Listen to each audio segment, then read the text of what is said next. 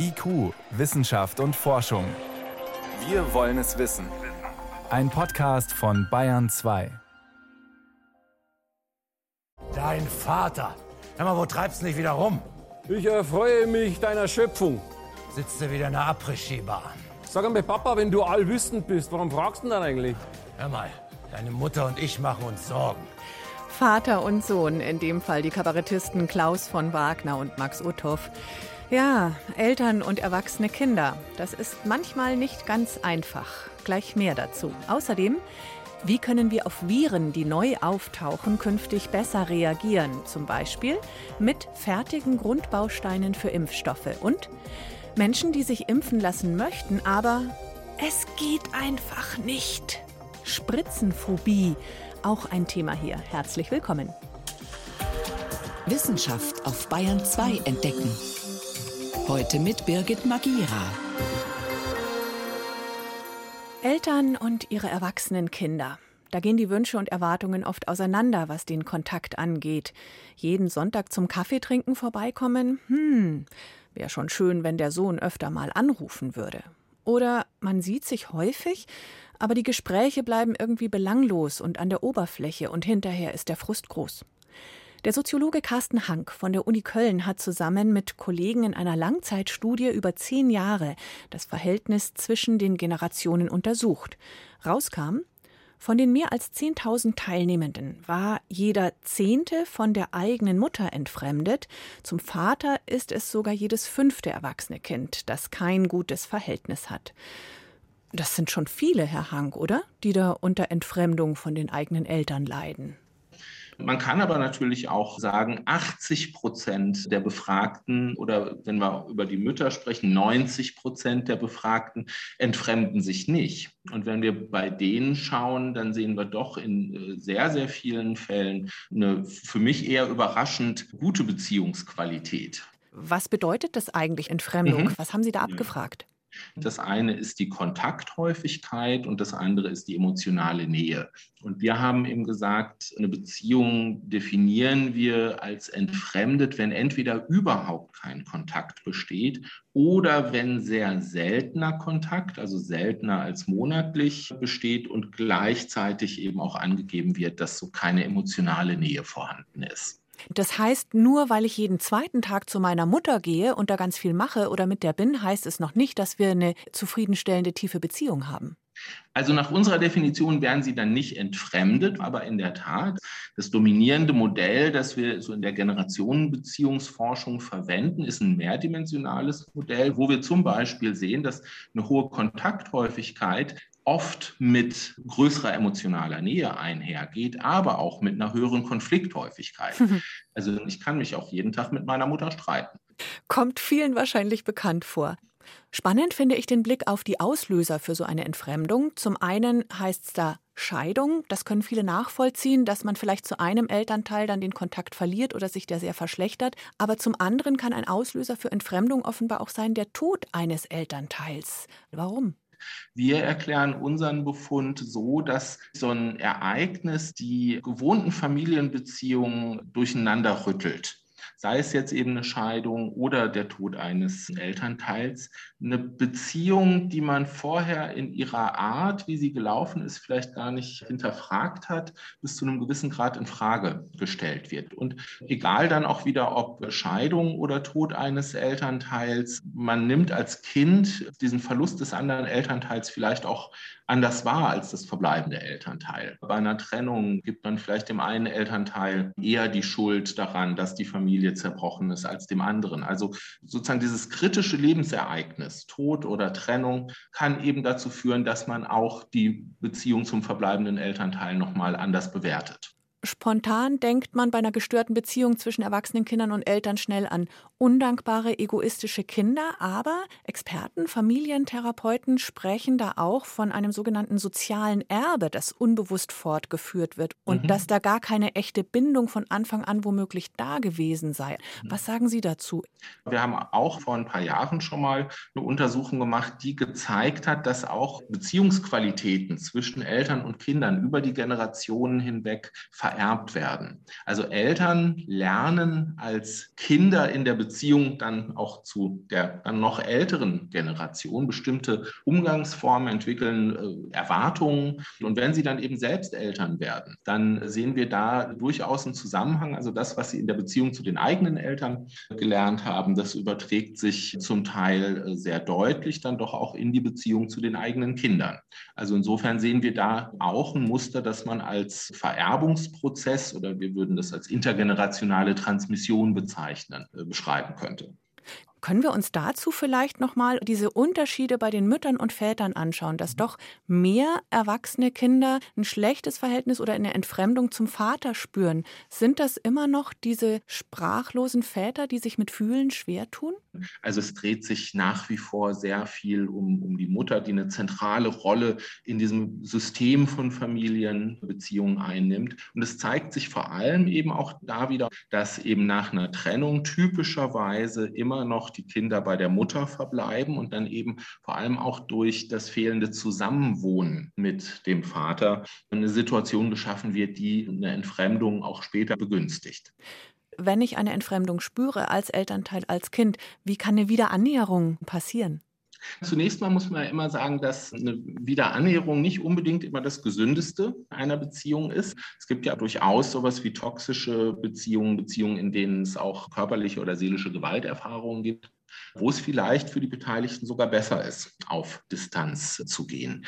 Grundsätzlich ist natürlich immer der Versuch, im Gespräch zu bleiben oder wenn es zu so einer Situation der Entfremdung gekommen ist, wieder ins Gespräch miteinander zu kommen. Extrem wichtig, hier eben auch Gelegenheiten zu nutzen über Geburtstagsfeiern, Hochzeiten im, im erweiterten Familienkreis aber das ist im Zweifel leichter gesagt als getan. Man muss natürlich dann auch mal bereit sein, über den eigenen Schatten zu springen und eben auch ein Gespräch wieder aufzunehmen, das abgebrochen ist. Herr Hank, es heißt doch immer, die Beziehungen zwischen den Generationen würden schlechter und die Kinder würden sich gar nicht mehr um die Eltern kümmern. So ist es eigentlich nicht, oder? Nee, so ist es nicht. Und äh, vor allem, was wir in einer anderen Studie eben auch gefunden haben, ist, ist auch so, dass sich in den letzten 20, 30 Jahren hier kein Trend hin zu einer größeren Distanz zwischen den Generationen abzeichnet. Die Generationenbeziehungen in Deutschland, wie auch in Europa insgesamt, bewegen sich eigentlich auf einem stabil hohen Niveau. Und auch wenn diese Zahlen, die wir jetzt in unserer aktuellen Studie gesehen haben, die sehen beunruhigender aus, als sie meines Erachtens tatsächlich sind, wenn wir eben dem dem gegenüberstellen, dass es in 90 Prozent der Beziehungen zur Mutter und in 80 Prozent der Beziehungen zum Vater keine Entfremdung gibt. Der Kölner Soziologe Carsten Hank war das. Seine Arbeit zeigt, ja, Entfremdung zwischen den Generationen ist für viele Realität, oft auch schmerzhaft. Bei der großen Mehrheit ist die Verbindung zwischen Eltern und erwachsenen Kindern heutzutage aber gut und vor allem nicht schlechter als früher. Bayern 2. Wissenschaft schnell erzählt. Das macht heute Priska Straub. Mhm. Und los geht's mit schweren Verläufen bei Covid-19. Ja, ja, das kann man leider immer noch nicht gut vorhersagen, wen es wie schwer erwischt. Das hat man einfach noch nicht gut genug verstanden. Gleichzeitig ist es aber auch so, die wenigen Therapien, die wir haben, die greifen am besten, wenn sie frühzeitig eingesetzt werden. Hm, schwierig. Ja, es ist ein echtes Dilemma. Und ein internationales Forschungsteam zusammen mit dem Max-Planck-Institut für Herz- und Lungenforschung, die haben jetzt einen Hinweis gefunden, mit dem könnte man schwere Verläufe besser vorhersagen. Okay. Sogenannte Biomarker in den Lungenzellen und in der Schleimhaut der Nase, die liefern den entscheidenden Hinweis. Wird dann sowas wie die Fitness der Lunge gemessen, oder? Ja, man kann damit messen, wie widerstandsfähig die Lungenzellen sind. Genau, sind die in keinem optimalen Zustand, dann kann man diesen Biomarker nachweisen. Dann ist ein schwerer Verlauf wahrscheinlich und umgekehrt niedrige Werte weisen eher auf eine gute Zellfitness hin. Okay, und die Risikopersonen, die kann man dann sofort gezielt behandeln eben. Das wäre ganz genau das Ziel. Und dieser Biomarker hat auch eine gute Trefferquote. In einer kleinen Studie konnte man immerhin zeigen, 90 Prozent der schweren Fälle wurden korrekt vorhergesagt und ein Nasenabstrich reicht. Das ist natürlich hm. einfach. Ganz anderes Thema, Fossilfunde in Patagonien. Ganz im Süden von Südamerika. Ja, da hat man ein Brutareal einer ganzen Herde von Dinosauriern ausgegraben. Sind knappe 200 Millionen Jahre alt. Und das Besondere, das ist die Verteilung der Nester. Die verrät uns etwas über die Sozialstruktur dieser frühen Dinosaurier. Okay, von den Nestern kann man darauf schließen, wie die sich verhalten haben. Wie? Ja, also das Entscheidende ist, die Nester, die sind nicht einfach nur bunt durcheinandergewürfelt nach Zufall, sondern die sind geordnet. Und zwar nach dem Alter der Jungtiere. Die Nester mit den Älteren, die liegen beieinander und die Nester mit den Jüngeren liegen beieinander. Das heißt, die Dinosaurier, die haben nicht einfach nur zusammen gebrütet, sondern die haben darüber hinaus noch spezielle Untergemeinschaften gegründet. Also die Eltern mit den frisch geschlüpften Babys bitte hier entlang, die genau. mit den Teenagern bitte dort. Klingt super praktisch. Ja, es ist also keine schlichte Dino-Kleinfamilie sozusagen, sondern eine Dinosauriergemeinschaft, in der man sich wesentliche Aufgaben teilt. Und das ist natürlich sehr viel komplexer, als man sich das bisher vorgestellt hat. Hm. Zum Schluss will ich noch gerne etwas vorspielen, eine Tonaufnahme vom Mars nämlich. Die hat der NASA Rover Perseverance eingefangen. Hören wir mal kurz rein. Okay, also so klingt jetzt Marswind. Ganz genau. Und es ist auch nicht die erste Aufnahme vom Mars, aber die jüngsten Aufnahmen, es gibt da noch mehr, die sind sehr besonders. Bisher hat man nämlich gedacht, der Schall auf dem Mars, der trägt nicht besonders weit. Die Atmosphäre ist zu dünn, viel dünner bei uns auf der Erde. Und jetzt war man ganz überrascht. Man hört nämlich zum Beispiel auch die Rotorblätter vom Mars-Helikopter Ingenuity. Und der ist ja ziemlich weit entfernt vom Rover, ein paar hundert Meter. Ist zwar alles etwas dumpf und etwas hallig, aber es wird eben sehr viel weniger Schall geschluckt als bisher vermutet. Und inwiefern könnte diese Erkenntnis jetzt wichtig werden? Ja, ganz konkret, irgendwann, in naher Zukunft wahrscheinlich, werden wir ja auf der Marsoberfläche herumlaufen. Mhm. Und dann ist es gut zu wissen, wie laut Geräusche sind, auch vielleicht wie laut Alarmsignale sind. Also das ist würde nicht schaden. Und ähm, wer noch mal reinhören will, die NASA, die hat gerade eine umfangreiche sogenannte Mars Playlist ins Netz gestellt auf ihrer Seite. Und da kann man in diese ganz unterschiedlichen Aufnahmen mal reinhören. Vielleicht werden da gleich noch neue Bands entdeckt, wer weiß. Vielen Dank, Priska Straub, für die Kurzmeldungen aus der Wissenschaft.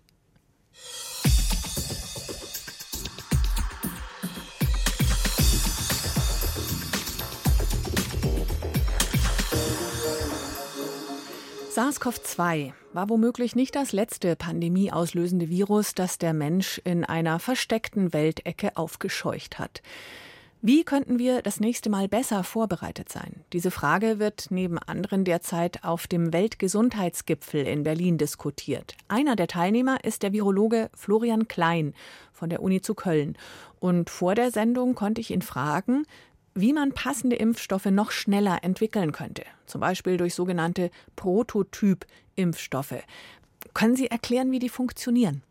Ja, was man natürlich versucht, ist, dass man auf so eine Situation wie jetzt hier bei der Covid-19-Pandemie gut vorbereitet ist und sehr schnell reagieren kann. Und dafür kann man sich ja bestimmte Instrumente bedienen. Und das haben wir jetzt ja auch in der Pandemie gesehen, dass man bestimmte Systeme hat, zum Beispiel Vektorsysteme und Konzepte für Impfstoffe, die man dann relativ schnell anpassen kann. Also ich nehme mal ein Beispiel, dass Sie zum Beispiel ein neues Virus haben und das hat dann ein anderes Oberflächenprotein, was Sie gerne wollen, dass das Immunsystem das erkennt und dass Sie dann diese Sequenz dann dort einbauen können und dann relativ schnell so einen Impfstoff eben herstellen können. Das heißt, da war auch ein bisschen Glück sozusagen dabei, weil ja vor ein paar Jahren auch schon mal ein SARS-Virus aufgetaucht ist, an dem man auch schon geforscht hatte. Wie ist es jetzt bei völlig neuartigen Viren, die daherkommen, die man noch nicht so gut kennt? Ja, es ist schon so, dass man verschiedene Modellsysteme hat, die man dann gegebenenfalls einsetzen kann. Und dann mhm. hängt es natürlich auch von der Biologie des Virus ab was sich dafür am besten eignet. Wir haben ja jetzt gesehen, dass mit den mRNA-Impfstoffen ein sehr, sehr großer Erfolg erzielt wurde, den es ja vorher so noch überhaupt nicht gegeben hat. Aber habe ich Sie richtig verstanden? Man hätte jetzt auch schon eine Art Plattform, um auf neue Viren reagieren zu können und auch da schnell einen angepassten Impfstoff sozusagen obendrauf zu setzen? Das kann man natürlich nicht komplett vorhersagen, weil es vielleicht Viren gibt, mit denen wir jetzt wirklich noch gar nicht so in der Form rechnen würden. Aber wir haben ja viele Gruppen von Viren und da ist es schon sehr gut möglich, dass man eben die Instrumente, die man jetzt entwickelt hat und jetzt auch weiter vorangetrieben hat, dann auch dafür einsetzen kann. Die neuere mRNA-Technik wiederum kommt ja ursprünglich aus der Onkologie, dass man quasi da dem Körper beibringt, Krebszellen selbst zu bekämpfen. Was wäre denkbar, welche anderen Krankheiten man da auch damit noch bekämpfen könnte? Welche anderen Prototypen wären denkbar? Ein ganz wichtiger Teil ist natürlich immer, wenn man dem Immunsystem oder dem Körper ein bestimmtes Molekül, wo es die Möglichkeit gibt, dann über die mRNA, die dann abgelesen wird von den Körperzellen und dann das Protein generiert wird und dass das Immunsystem dann eben auch darauf reagieren kann. Und darum eignet sich das natürlich für Situationen in der Infektionsmedizin, halt für Impfung und Impfstoffe, aber eben auch, wo sie zum Beispiel vielleicht Antikörper, die produziert werden sollen, was sie dann auch über zum Beispiel eine mRNA ermöglichen könnten und damit direkt dem Körper ein Molekül zur Verfügung stellen, wo es bestimmte zelluläre Strukturen oder Strukturen im Körper auf Krebszellen zum Beispiel angreifen könnte. Große Herausforderung bei der Impfstoffentwicklung sind die immer neuen Varianten, die auftauchen. Auch jetzt bei Corona aktuell hat man Delta Plus zuerst in Großbritannien entdeckt. Wie wird Delta Plus das Pandemiegeschehen beeinflussen, Ihrer Meinung nach? Ja, das ist eine gute Frage. Das kann man noch nicht ganz beantworten. Wir sehen ja ganz klar, Delta ist die vorherrschende Variante, die wir jetzt sehen mit ganz großem Abstand. Fast alle Fälle sind ja im Moment durch Delta bedingt. Und dann sehen wir natürlich auch, dass es bei Delta dann eine Weiterentwicklung gibt. Und diese Delta Plus Variante ist jetzt halt eben eine davon, wo zwei weitere Mutationen halt vorkommen. Es gibt aber auch Delta-Varianten, die andere Mutationen tragen, von denen wir zum Beispiel wissen, dass sie auch etwas besser dem Immunsystem ausweichen können. Also da gibt es schon eine relativ große Anzahl. Es ist mit bereits wenigen Prozent diese Delta-Plus-Variante in England zu sehen. In Deutschland haben wir, sind wir noch weit unter einem Prozent. Es muss sich zeigen, wie sich die Dynamik weiterentwickelt. Ich glaube, dass der Unterschied persönlich nicht ganz so groß ist zwischen jetzt Delta Plus und Delta, sodass sich das nicht in einer hohen Geschwindigkeit durchsetzen wird, wie das zum Beispiel der Fall bei Alpha oder Delta gewesen ist. Das würde mich jetzt hier doch sehr wundern. Britische Kollegen von Ihnen reagieren ähnlich gelassen. Die schätzen so 10 Prozent mehr Ansteckung und sagen, das ist aber verkraftbar. Denken Sie, die aktuelle Impfquote wird da auch weiter ausreichen? Gut zwei Drittel der Deutschen sind ja mittlerweile vollständig geimpft. Ja, es ist ja so, dass es auch ohne Delta Plus eigentlich nicht ausreicht, die Impfquote, die wir haben. Und wenn sich das Virus noch weiter dahingehend verändert, dass es noch leichter übertragbar ist, dann macht es die Situation noch mal schwieriger. Und auch wenn es Mutationen erwirbt, leider ist die aktuelle Impfquote noch nicht so ausreichend, dass wir jetzt auf die restlichen Maßnahmen verzichten können. Umso mehr schmerzt es vielleicht, wenn ein Prominenter äh, laut verkündet, dass er sich nicht impfen lässt und das damit begründet, dass man über sogenannte mögliche Langzeitfolgen ja noch gar nichts wisse. Und da mache er sich Sorgen. Profifußballer Josua Kimmich jetzt am Wochenende. Was können Sie dem sagen? Also die Situation ist sicher so, auch für jemanden, der jetzt Profisportler ist und auch jung ist, dass die Gefahr, jetzt äh, langfristige Schäden durch Covid-19 zu haben, natürlich viel höher ist als durch die Impfung. Und die aktuelle Gefahr, eben an Covid-19 zu erkranken, ist mit Sicherheit größer als eben jedes Risiko, was wir jetzt durch die aktuellen hier verfügbaren Impfstoffe kennen. In Berlin läuft gerade der Weltgesundheitsgipfel. Ein wichtiges Thema dort, wie können wir uns auf neu auftauchende Viren und künftige Epidemien besser vorbereiten, zum Beispiel in der Impfstoffentwicklung. Antworten dazu kamen von dem Virologen Florian Klein von der Uni zu Köln. Danke Ihnen. Gerne. IQ, Wissenschaft und Forschung gibt es auch im Internet. Als Podcast unter bayern2.de. Gerade gehört, es wäre gut, wenn sich noch mehr Menschen impfen ließen. Zwei Drittel mit vollständigem Impfschutz in Deutschland. Das reicht noch nicht, um die Pandemie wirklich auszubremsen. Neben denen, die nicht geimpft werden können, wie kleine Kinder und denen, die das nicht wollen, gibt es auch Menschen, die schon gerne würden, aber oh, ich schaff's einfach nicht. Spritzenphobie. Das ist etwas anderes, als einen schnellen Pieks irgendwie unangenehm zu finden. Da geht es um Panikattacken und kalten Schweiß auf der Stirn, schon beim Anblick einer verpackten Nadel. Bayern 2 Reporterin Veronika Bräse über Hilfe bei Spritzenphobie. Sabine Baumgarten ist 28 Jahre alt, ist im Vertrieb angestellt und steht mitten im Leben. Aber sie hatte immer ein Problem: Spritzenangst.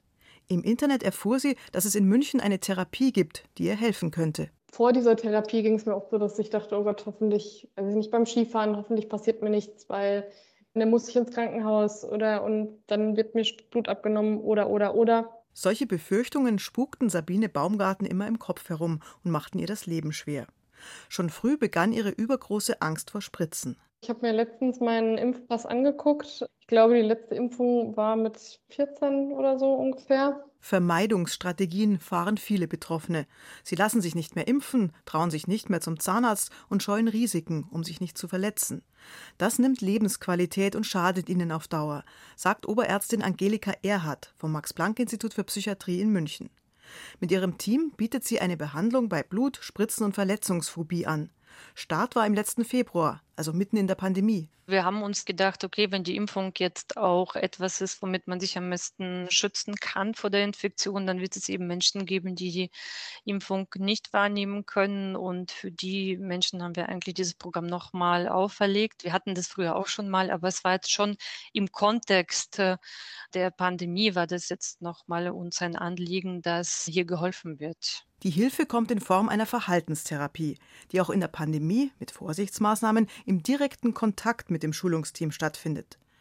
In einem Zeitraum von etwa sechs Wochen konfrontieren sich Betroffene immer wieder mit dem, wovor sie große Angst haben. Zuerst meist nur im Gespräch, dann im Film, schließlich Schritt für Schritt auch in der Wirklichkeit. Das kann mitunter sehr stressig sein für die Betroffenen und es benötigt auch viel Energie.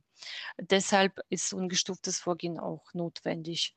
Und wenn wir diese Situation durchgemacht haben und die Situation gut bewältigt werden konnten, dann kommen wir erst zu einer Blutabnahme oder zu einer Injektion. Das, was als besonders schlimm empfunden wird, kommt zum Schluss.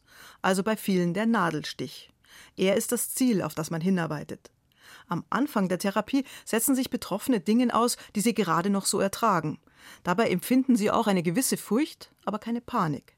Etwa wenn eine verpackte Spritze auf dem Tisch liegt. Das aufkommende flaue Gefühl sollen sie nicht unterdrücken, sondern mit ärztlicher Begleitung aushalten und den Verlauf genau beobachten. Die meisten Betroffenen stellen sich ja vor, dass die Angst so stark ansteigt, dass es quasi zu einem Supergau kommt, dass dann irgendwas passiert, mit dem Körper etwas passiert oder man kriegt einen Herzinfarkt oder man fällt tot um. Und so läuft aber die normale Angstreaktion nicht ab. Ängste wachsen an und flauen irgendwann von selbst wieder ab. Diese Erfahrung speichert der Körper und baut allmählich Vertrauen auf. Sabine Baumgarten war nach ein paar Sitzungen so weit, sich mit einer kleinen dünnen Nadel, ähnlich einem Eierstecher, selbst in den Finger zu pieksen. Das hat sie zu Hause weitergeübt. Einfach um meinem Gehirn die Möglichkeit zu geben, das zu verarbeiten und das als nicht so schlimm abzustempeln. Solche Maßnahmen gibt es auch für Kinder mit übermäßiger Spritzenangst. Auch sie lernen in einer Verhaltens- oder Psychotherapie mit Panik umzugehen. Das Haunersche Kinderspital in München bietet aber noch eine ganz andere Möglichkeit an die medizinische Hypnose. Für Kinder läuft sie so ab, dass sie sich einen Zauberhandschuh vorstellen sollen, den sie in ihrer Fantasie anziehen. Der Handschuh hat magische Kräfte und sorgt dafür, dass ihnen keine Nadel der Welt etwas antun kann. Die Macht der inneren Bilder ist so groß, dass die Kinder den Einstich beim Impfen oder bei der Blutabnahme meist gar nicht spüren. Generell lassen sich in Trance störende Reize wie Angst oder Schmerz gut ausblenden.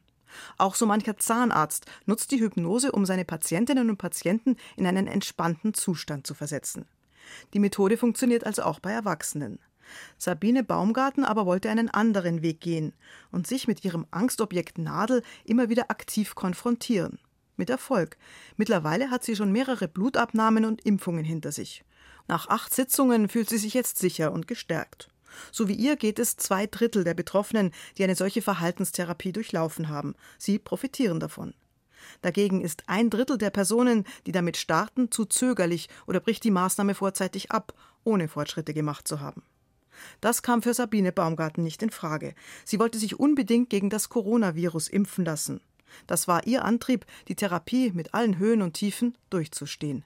Es ist nicht schön, das macht auch nicht Spaß, aber letztendlich habe ich jetzt gemerkt, wie viel Lebensqualität mir das auch einfach letztendlich zurückgibt innerhalb wirklich kürzester Zeit. Das ist schon Wahnsinn. Ihre frühere Angst, sich beim Sport zu verletzen und ins Krankenhaus zu müssen, kreist jetzt nicht mehr in ihrem Kopf. Sie fühlt sich erleichtert und befreit. Manchmal ist es gar nicht Misstrauen gegenüber Wissenschaft oder Politik, sondern einfach nur die panische Angst vor einer Spritze, die Menschen davon abhält, sich impfen zu lassen.